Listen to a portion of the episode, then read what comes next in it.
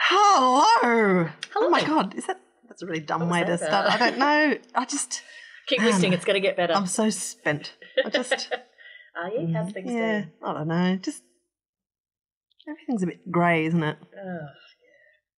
Sorry, it's a, a really up way to start a podcast. That's right, yeah. If you're tuning in from Melbourne, yeah, and I'm hoping for it to be uplifted. No, no, it will be, it will be because I tell you what, I have been, you know, looking forward to catching up with you face to face because we haven't been able to do it for a little while True. because of um we your your you know getting a cough and Oh, yeah. and then and then sex casting from your bedroom The, in an ABC first. the uh, can I just say the corona test was like it was nothing. I'm sort of surprised that people. Oh, it's quite uncomfortable. What was it? Yeah, but that's from men who've never had pap smears going like, oh my god, it's invasive and weird. You're like, mm, Didn't let's have to take my undies off. I'm counting that as a win. Imagine going in for a corona the. Lee drop- story. What? Imagine if you were just a doctor that just invented the squat and cough test for COVID just for fun. Like, just like, first of all, I'm going to take some, some, you know, mucus from your sinus, and then I'm just going to cut your balls for no reason whatsoever, apart from my own amusement. There you go. Wow. This, in about the three minutes that we've been rolling on this, we've gone from yeah one wild Look, extreme to another. You look for entertainment wherever you can find it, You Lee. do at the And here in this true. watertight studio, airtight studio, you are my source of entertainment. Now- but you've been reading books. I have actually. Well- In fact, I have been following recommendations from you because I knocked Just off. let the listener be aware that as she said that, she took off her glasses in an incredibly kind of pontificating manner, as if she was doing me a great favour. um, I'll just gloss over it fast because you talked about it a lot. Um, I did read uh, Such a Fun Age. Oh, yeah, right. If That's I- okay. So you're taking recommendations that I made to you about, a year ago. ago. okay. Uh, I read that on holidays. Look, I really enjoyed it. That's the one, just to remind people, it's about Kiley Reid. nanny Mhm. um, who is she's a nanny for a white couple in Philadelphia, um, African American girl. She goes, the woman, the white woman calls her late at night to ask her to take the child. The nanny takes the child to like a sort of 7 Eleven quiet um, kind of shop. A woman, a middle aged white woman who's shopping there, thinks, oh, that doesn't look right. A young black woman with a little white child. So she calls over the security guard for no reason other than that. And then sort of chaos ensues from there. Um, I really enjoyed it. It was good. It definitely kept me reading along. Yeah. I think um, you know, that book did this whole lot of spade work in kind of turning the spotlight onto white women who consider themselves to be terribly, you know, I'm I'm so egalitarian because like the the comedy of this book is the mum then building her whole life around how she's going to um, make it up to this nanny who's to kind of like, mate, I'm just doing a job while I go to college, you know yeah. um, and how she overthinks every single thing in terms of what it's going to look like. you Yeah. know, to And just makes the nanny's young life excruciating. right, So- and then you know, there's this kind of absolutely just unbearable, just kind of scratchy under the skin conclusion, which is um, a it's very really it's well observed and it's um it's sort of it's funny and it's black and it's thoughtful. Like it was yeah i really enjoyed it. It was great. The other thing that i've read uh, that you were banging on about is a lonely girl is a dangerous thing by Jessie Now, Tu That is a recommendation that you've taken in record time because I I, only read that a couple of weeks ago and was immediately just completely floored by it. I um, picked it up absolutely by accident. Um, it was I was just in a bookshop reading a book by another author that I had been sent and was keen to read, but then lost in my house somewhere because I never throw books out and I'm such a horrible mess. And then I just couldn't find it. So I'm like, shit, I'm to go buy another copy of it. Uh, so it looks like I doesn't look like I'm rudely not reading it. Anyway, and as I was wandering past this well-stocked bookshelf in um, Better Read Than Dead in Newtown, it just kind of spoke to me. It's got a great cover and a great title, I think. Yeah, a lonely cover- girl is I'm- a dangerous funny thing. that you say that because I'm literally googling as Yeah. you're speaking a, a cover design. I think the author, I think the designer's name might be is it a Kiko Cho or something like that? Um, I don't know, but I will, whatever, whoever it is, they have absolutely nailed that it cover. absolutely fantastic. And Yeah. I'm sorry I didn't look up the person's name before I came, but I did actually look it up when I read the Oh, book. Oh, did you? Yeah, Right. because Hey, I just I looked up the inside page because I just think the cover design is so arresting. Yeah. And I think it suits the content of the book incredibly well. I could not have loved the cover more. Yeah, so I picked, and I, I in my curse, I was always going to buy it as soon as I picked it up.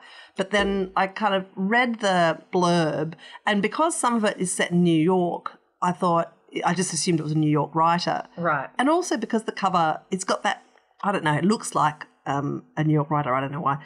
Um, but then on the, um, as I was buying it, the um, person on the checkout said, oh, um, she's a local, like she lives in Newtown. I'm like, what? Anyway, the reason that I think it's such an amazing book is it's a first novel. Yeah. Like she's not very old, Jessie Tu. And it is so out there. Like it's really, it's incredibly forcefully written.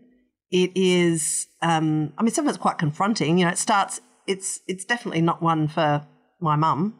Um, oh no. it starts off. So the story is the main character is a former child star. She's a violin prodigy who's had some kind of thing, disaster happen to her that ruined her career as a soloist when she was 15. But she's been traveling around performing since she was, you know, seven or eight. She's always been this extraordinary violinist and she's got a bizarre relationship with her mother, who is clearly kind of like classical music showbiz mum and she's got a complicated relationship with her old um, music teacher, as well. Yep. And something's happened, and now she's back in Sydney, and she's kind of working casually for an orchestra, very, very messed up.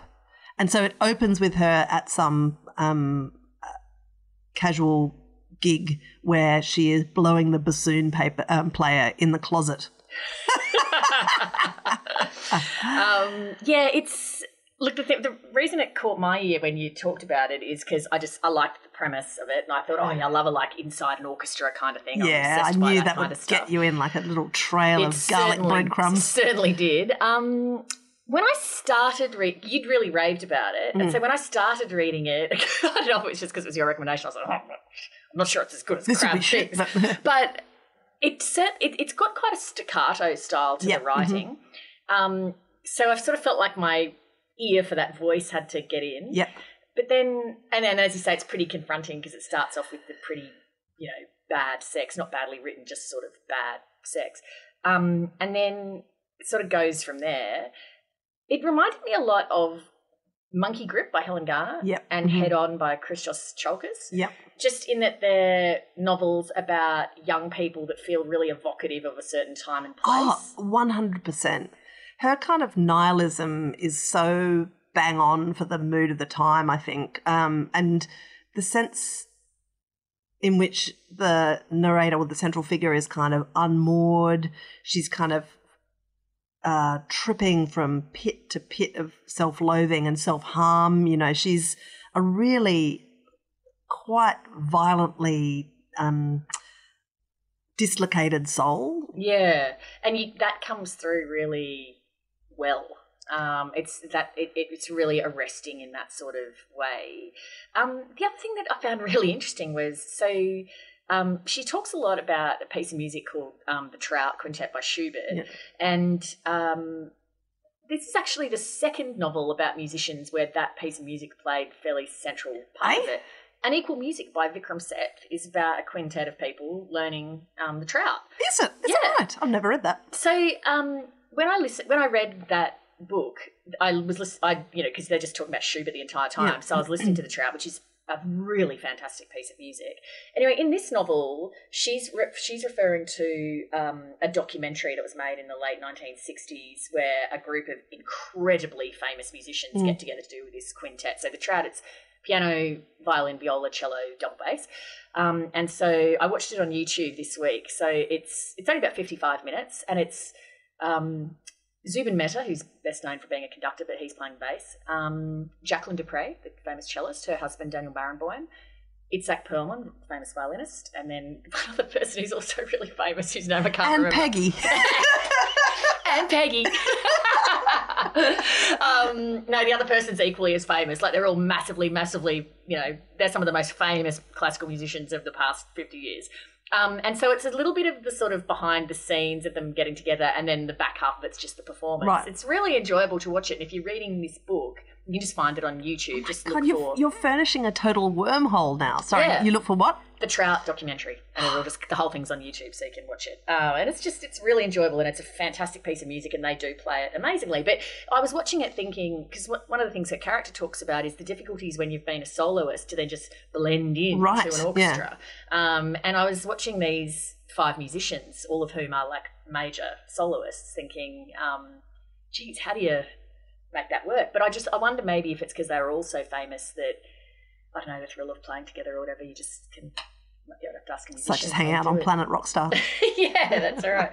Anyway. Well, um, I really feel like you deserve this book more than me because you know you can bring that backstory to it and the appreciation of the references. I just, um, I just thought that it was like the the central character is so intriguing and she's so ballsy. Like she's she's outrageous and she's kind of simultaneously bulletproof and massively vulnerable. And it's just it's a really fascinating female character.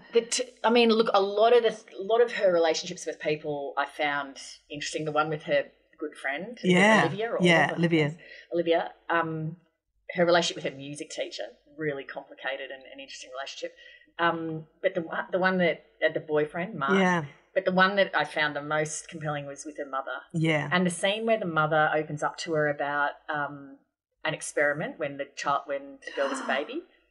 I won't say any more to um, spoil it, but the way It's- the daughter I've actually got goosebumps happening. Oh, it's. I feel like at I need to read it again because at yeah. the end I was like, oh, and it wasn't the content of the experiment; it was the way the daughter reacted and the daughter's relationship with the mother. Um, Yeah.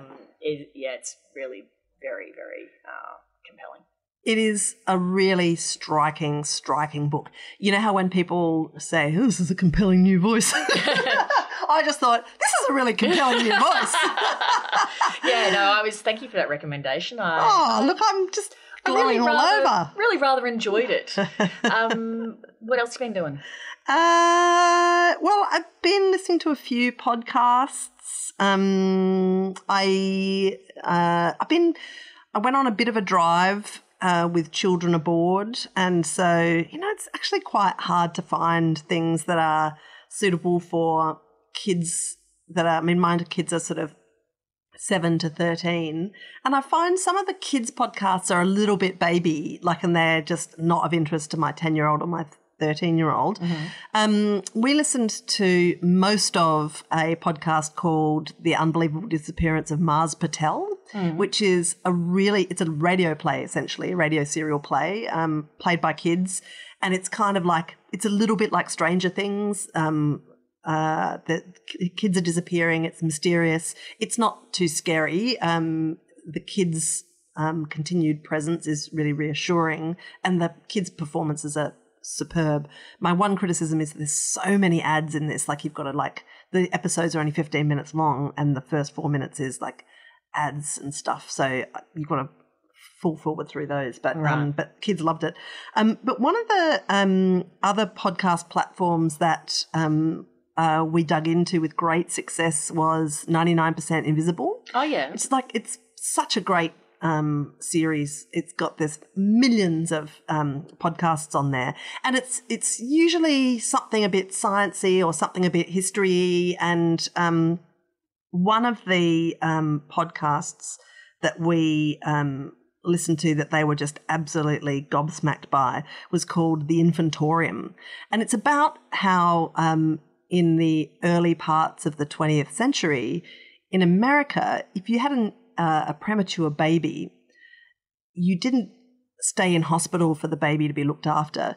The only way that a seriously premature baby would survive was if you took it to um, an amusement park, which around America had very frequently infantoriums, where as part of your ticket to the amusement park, you could go and visit a um, a sterile room where they had tiny, tiny premature babies being kept alive, and you could go and goggle at them. And Like a freak show kind of thing. exactly like a Oh freak show. God. I mean, this was this completely bizarre phenomenon. There was a real fatalism about um, premature births still in American hospitals at that time. The view was that God had not intended these babies to survive, so they just wouldn't. And if you were a particularly enterprising parent of one of these tiny scraps, then you would rush them to an infantorium and have them raised by a showman, essentially. It's the most bizarre thing. Oh and God, that's just isn't it- incredible. it's so weird and yet also true. Um, and then it goes into, um, uh, you know, the background of the impresario who kind of um, created this um, trend, craze in America. Um, and then um, it goes on to another entirely, entirely bizarre spin off story about a um, set of quintuplets who were raised in a um, essentially in a um, theme park because they were so remarkable. They were taken away from their parents and raised in a theme park so that everybody could goggle at them. Oh my god. Uh, it's just wow. is just what what era are we talking about? 1920s, 30s. Wow. Yeah, baby. That is It's full so strange. And like, because Mike is like, oh, stupid history podcast. And they're like, wow, what? I, of course, have been listening to nothing other than strong songs. which is what I yeah, listen to all the time. naturally. Yeah. Um, just can I just say a quick shout out to two episodes? Um, yes, Tightrope, which is a Janelle Monae song, Kirk, because you know I'm just in love with Kirk, who hosts I know it. you are. Mhm. Um, it's just his explanation is just so elegant and fantastic and just brilliant. Um, and then there's also one um, looking at the band Queens of the Stone Age, where Dave Grohl, who, as you know, I also love, happens to be Yeah. filling in as a drummer on this particular song. And Kirk does this incredible comparison of this section of Dave Grohl's drumming, and he says it's structured like a limerick and then he reads a limerick aloud. You know, once was a man from blah, da da, da da da da da da da, da da da da da, and then he plays, breaks it down. and He does one line of limerick per bit of Dave Grohl's drumming, and you see that Dave Grohl's drumming is fitting exactly that rhythmic ah. pattern. And it's really, it's like, it's almost like Dave Grohl is like speaking through his drums. Like it's absolutely amazing. Would you ever consider doing a sort of a an affair with Dave Grohl? One hundred percent. Definitely. I've thought about it a lot. Really? Um, uh, hard yes. Have you had any sexy dreams about him? no. All right, okay. No. Just checking. Uh, so I imagine if you did a like a live video stream of just you listening to episodes of strong songs. Well, have you I seen reckon it would just be you going like, what? Oh, It would be. What? It totally would be. Yeah. Um, have you seen those two, the twins in Los Angeles who listened to 70s and 80s songs for the first time and they filmed their reaction to it? Oh no, you've told me about this Oh, though, and you've, you've even sent me a link which I haven't looked at Oh yet. my god! It, it- you get stuck down such a bad rabbit hole. Um, the first one to look at, I mean, look, all of them are absolutely adorable. The one that I looked at, which was my gateway drug, was Jolene by Dolly Parton. Oh right. Um, but it's hilarious when if you know the song. I mean, and they listen to really famous songs that they've never heard before. yeah. If you know the song and you know what's coming, like this morning I was watching them. They were listening to "In the Air Tonight" by Phil Collins. Are you waiting for? Yeah. And you should see them. So it's just got that sort of, it's got that soundscapey synth and Phil Collins doing his stuff, and they're just like sort of yeah. their So far, I'm in an elevator. Yeah. Yeah, like yeah, this is all right. Yep, and then it just goes boom, boom, boom, boom, and they like they literally both like just jump out of their seats. It's just such a so hilarious. But yeah, they've listened to oh, you know, just a million amazingly famous songs, and they've just got the most. Both of them have got, I reckon, an incredible sort of musical ear, and they're, but it's their enthusiasm that just gets you over the line. They're just like the other day I was watching, um, it was one of the guys by himself was listening to "Somebody to Love" by Freddie Mercury. Freddie. Mercury singing it live, Yeah. and at the end, he was just like, I, I, I just can't even speak. He was like, I got nothing to say because that guy is unbelievable. anyway, they are absolutely adorable, the two of them. Um, the I have listened to one other podcast, which I'll give a little shout out to. It's called Crossbred. Mhm. It's um, it's also like a radio play kind of thing. the premise of it is Why are you laughing already? just because it's so ridiculous. And it was, I was walking along the street, just doubled over. Um, it's this guy who's just an absolute dickhead who works in a donut shop. He goes, Great use and tonal use of the word dickhead there. he goes out on a date with this girl he's met from Tinder. And he's a rapper in his spare Right. time, a bad rapper. He goes out with this girl. Turns out she's a Christian. She's, you know, uh, he so he pretends he's a Christian. Right. tells her that she, he, she, he's a rapper, and she goes, "Well, are you going to do? Are you doing the Battle of the Bands? Are you doing the Christian Battle of the Bands?" And he's like, "Oh." Yeah, yeah, I am. You should come tomorrow night so he can see her again. And then he gets his sister and says, Well, now we've got to go and perform at this Christian rap battle of the bands. And then, but they're not Christians, but he makes up this stupid song. Anyway, um, what happens is they end up becoming unexpectedly like Australia's biggest Christian rock act, but then they've got to sort of hide the fact that they just don't believe in God and that they're not Christians. Anyway, it's just it's Who's made this thing? Megan Washington is plays the sister. Wow. Um, So it's a- an it's a- ABC, like a radio story. drama. It's like a it's a radio drama. How yeah. have I missed this? I don't know, but it's it's just, just stupidly um, funny, and yeah, it's just anyway. Right, I'm going to listen to that. Have a listen to it. The other thing that's made me really laugh. Have you ever looked at Hamish Blake's Instagram when he's making birthday cakes? No, I haven't. But like, I, is this on stories? I'm Yeah. an idiot. I don't know how to work the stories thing. So stories they then you disappear they after disappear. 24 hours. And I know you constantly say, "Oh, go and have a look at Sam Mack's story." I'm like, "Yes, I'll get onto it." And then if of you course, don't, you've yeah, missed it. Yeah. So Hamish, It's not built for me. How do you even do one? Like, how do you start one? What sort of thing? Oh, like, look, there's a- I've, I've got limited. I, I don't know myself. I don't use stories very often. Um, but so Hamish Blake. it sounds like a sort of Instagram butt dial to me. Like, just well, it just means that if you maybe it's just something that you don't feel like needs to live on forever or whatever. Right. Um. So, or Sam Mack uses it very effectively because he'll have like a little unfolding drama that you're sort of seeing installments of as it happens. right. Okay. Um, Hamish Blake does these ones where, and they unfold over like seven or eight hours, where he'll be he's making a birthday cake for one of his kids or his Yeah. wife or whatever, and they will have given some ridiculous instructions like, "I want a um, you know, Underwater scene. an underwater scene, and it, but it has to have fishes that are actually moving or swimming or whatever. I want this, I want a flappy bird, but its arms have to actually, wings have to actually flap." And then what he does is he drunk cooks them. Right. So he just gets progressively drunker with I don't know if it's a bottle of whiskey or whatever he's drinking. and That's so always just, my cake baking tipple of choice. And he likes to start late at night. So everyone goes to bed and then he cracks out the booze and he starts the cake. And so you're watching it unfold all night. It's often like there'll be bits that seem like they're not working. Just to be clear, you're staying up. No, no, I to just watch it in the Hamish morning. Blake- right, I watch okay, it all yeah. in the morning. I was going to say. no, no, I, I watch the whole thing later. But if you were watching it live, it would be very entertaining to see how he's going.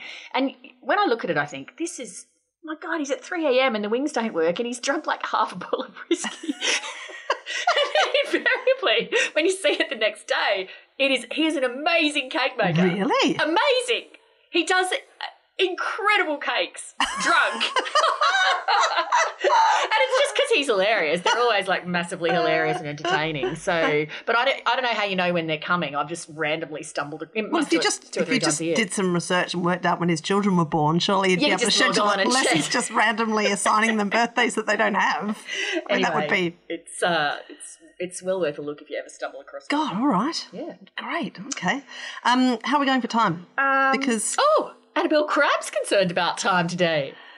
I'm just thinking of you. yes. No. Um, let's, um, let's wrap it.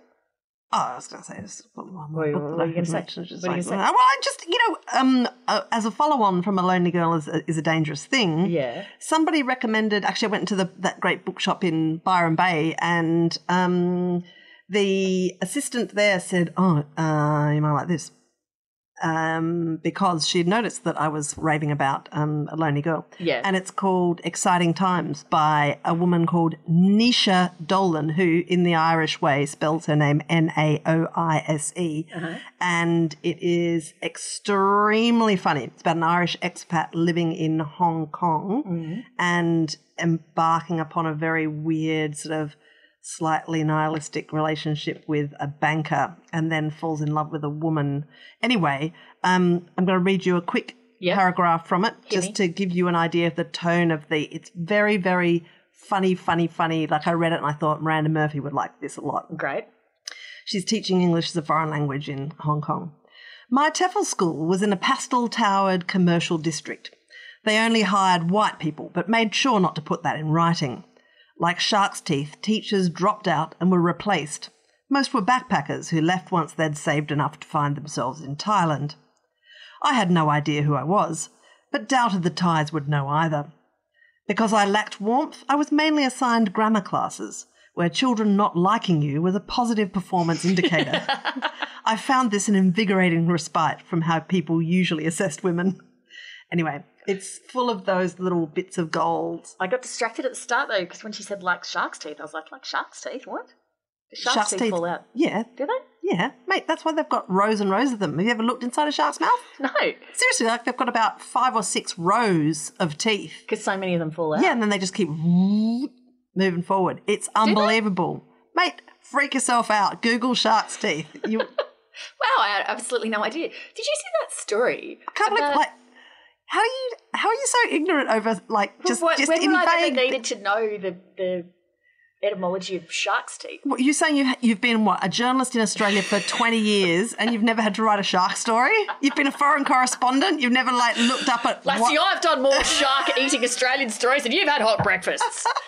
My favourite story that I ever, ever did, I reckon, when I was um, uh, working in London was, you know, that Damien Hirst shark um, yeah, work of art? formaldehyde, Yeah.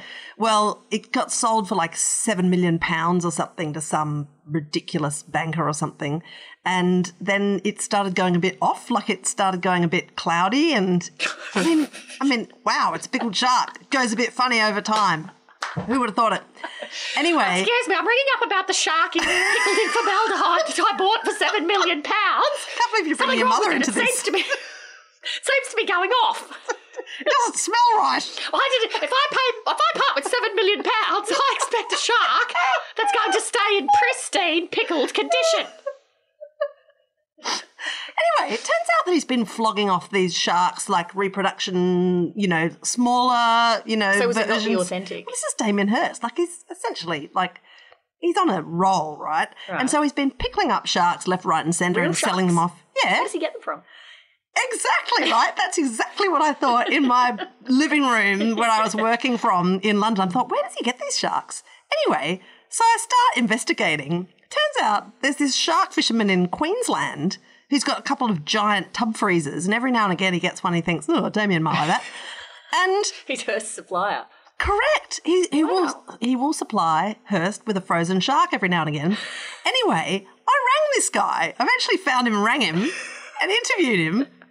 No idea how much they were selling for. He's like, well, I don't know. I charge him about five hundred bucks Damien gives me uh, 250 bucks a pop. and a slab. and a slab. and using a few of their spare teeth. oh my god, he was the greatest character. Oh, that sounds absolutely fantastic. yeah, it was sharktastic. There was two recent stories about Australian um, antics, Australian wildlife antics that I found fairly disturbing. One was, did you see the story in Hobart of that father and a son? And there was Oh my god, else can't even. Yeah, on a boat. yeah, And the shark like, yeah. got the kid off the boat. Yeah. It jumped out of the water and got the kid off the boat. I thought both father and son were remarkably calm after that.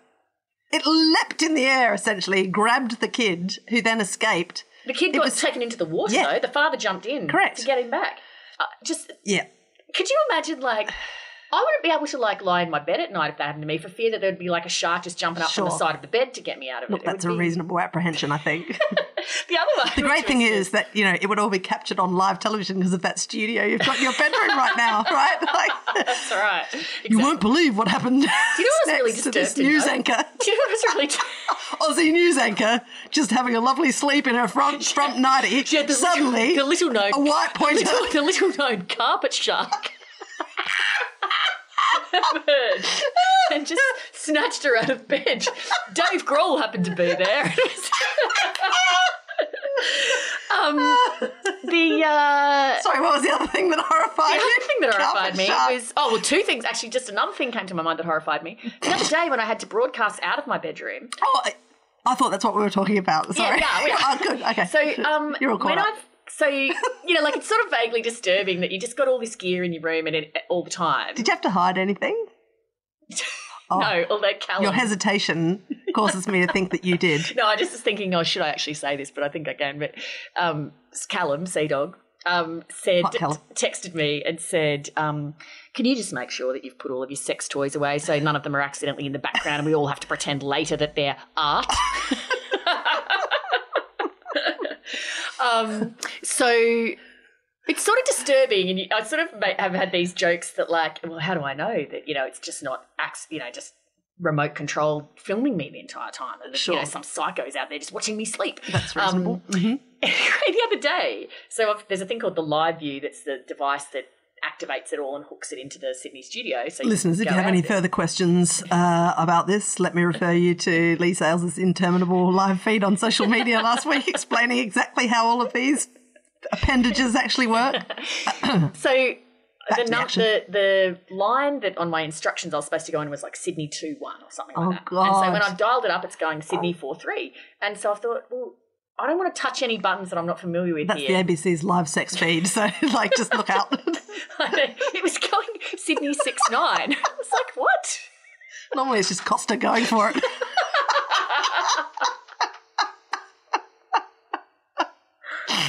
Just stop it. Anyway, so I thought, oh, I don't know what to do here because I don't want to touch something because I might, you know, that I'm not, not authorized to touch. So I rang love watching you on the precipice of a major malfunction. It's the most beautiful sight in the world.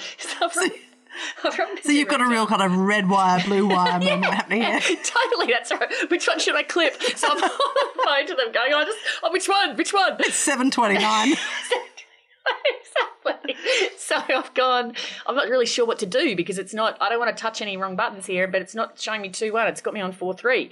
Anyway, so next thing I see the screen on it just goes remote and it's just been, the control of it has been seized Yeah. remotely. Yeah. Yeah, right. Disturbing. The way it is 23 hours a That's day. As the crew enjoyed like live vision of you reading novels Oh, and then switching off the light at 9 Guys, quick, get over here. She's eating burger rings again. um, no, the other story that I saw about wildlife that disturbed me was, oh my God, in Queensland, of course. Um, this dude gets pulled over by the police because he's speeding at some insane rate down the freeway. Right. the Is he riding a mobile esky? Because that's what it usually is. No, he was in a ute or something. Uh-huh. Uh, the reason he's speeding is because there's an actual taipan in the, like, you know, under his passenger Aw. seat, wrapping around his leg.